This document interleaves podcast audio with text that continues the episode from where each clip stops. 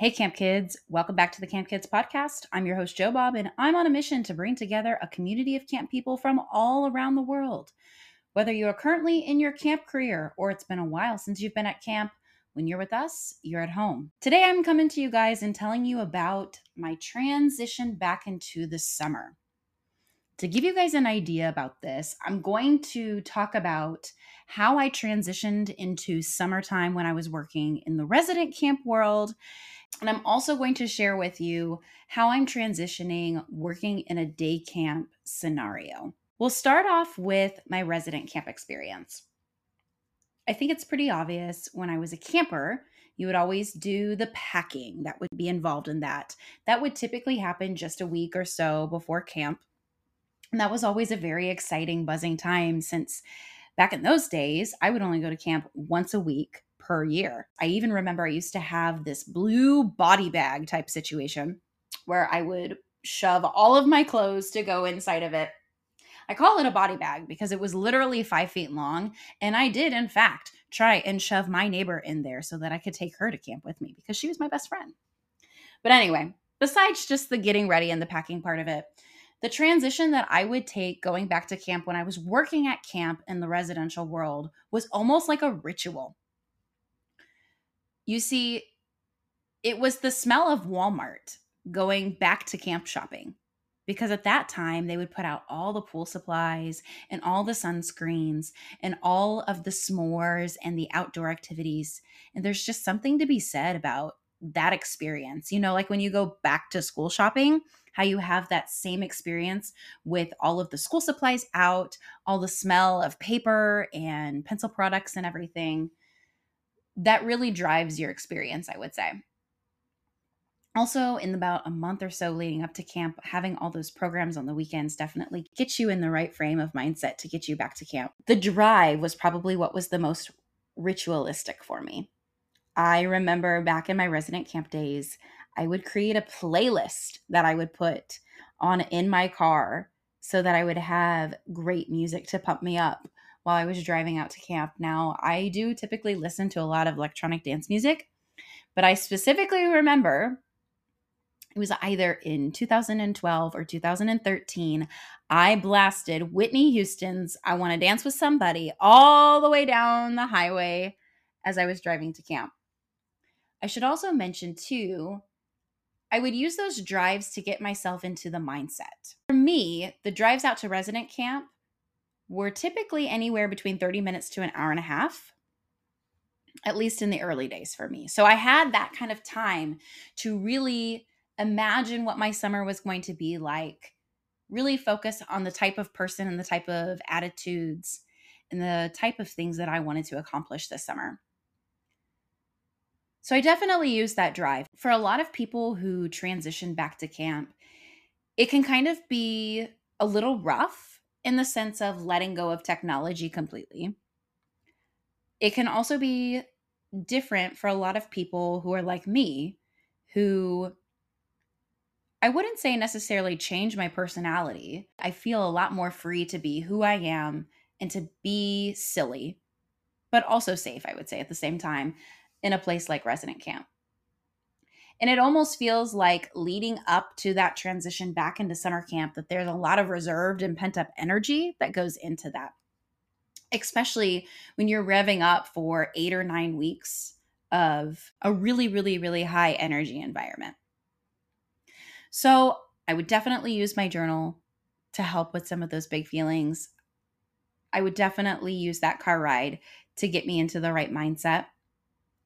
And towards the end of my resident camp experience, I would also use my fellow coworkers to get me there as well too since they were going through the transition as well. And at this point in time, my coworkers were my best friends. They were my life and to be frank, they were also going through the same transitional experiences that I was. So it's definitely easier when you can talk about it with another friend. You can dream together, you can set goals together.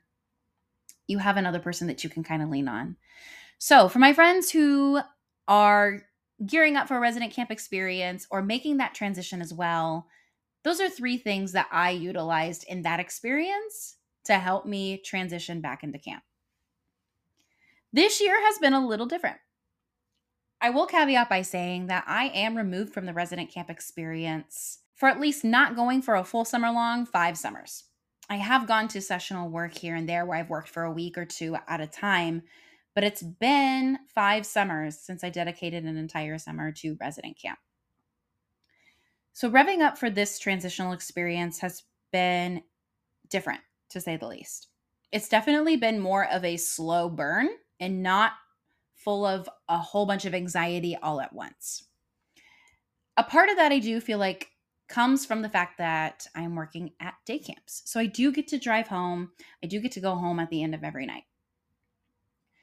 I will also say that because of that drive, I do drive anywhere from 30 to 45 minutes after every time I go out to camp.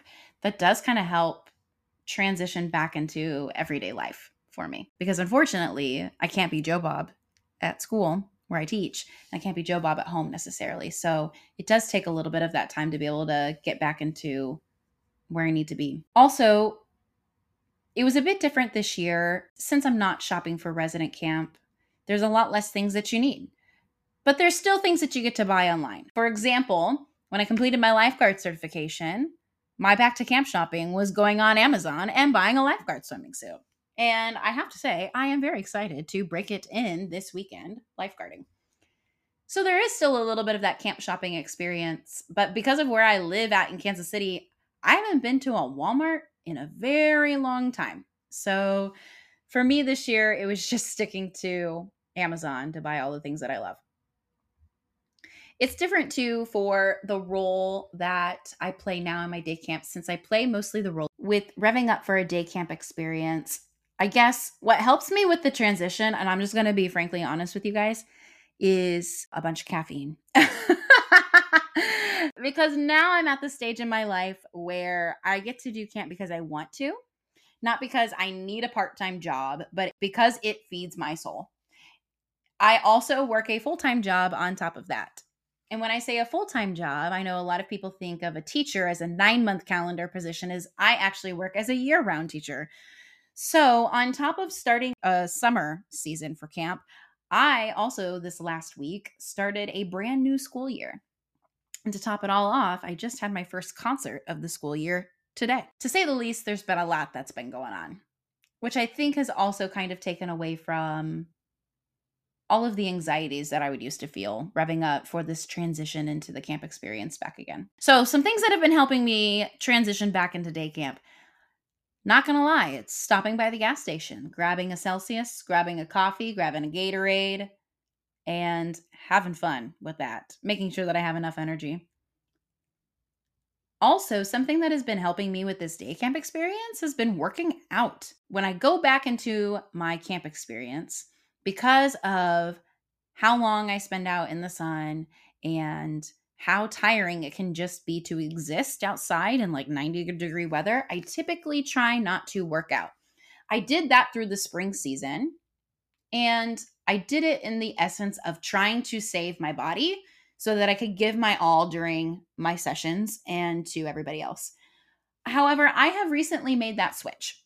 And I've been trying to move my body for 30 minutes every single day. Now, it looks different every day. Some days it's a walk, some days it's lifting weights, but I have been trying to consistently stick to that, even if that means that I have to get up at 5 a.m.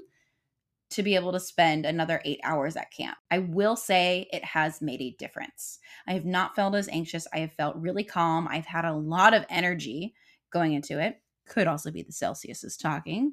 I'll be honest about that as well but I've been doing relatively well with that. And so I feel like having my workouts, having the beverages that I need has really helped me through this transition. The last thing that has helped me through this transition back into summer day camp, summer experience this summer is unapologetically being myself, making jokes, giving people compliments, taking up as much space and energy and always just trying to put a smile on somebody's face. I do believe that you can take the most boring thing and turn it into something whimsical and fun. So I really just focus on that nowadays, especially being the role of the facilitator, since there's not a lot of downtime in what we do. So, anytime that I get an opportunity to be whimsical or to just be myself, put a smile on somebody else's face, I absolutely take the opportunity to do that and to lift people up. So, those are some things that I have been using in my past camp experience and in my current camp experience to transition back into the summer. If you really like these little episodes by me, make sure to like, subscribe, and share the podcast. I'm wanting to keep our Camp Kids community growing by spreading it to others who are also part of the camp community. So please leave us a rating or review, preferably a five star rating, so that others can help find this podcast. I'll have another interview for you guys next week. And that's all that I have for you for now. But remember that this is good night and not goodbye.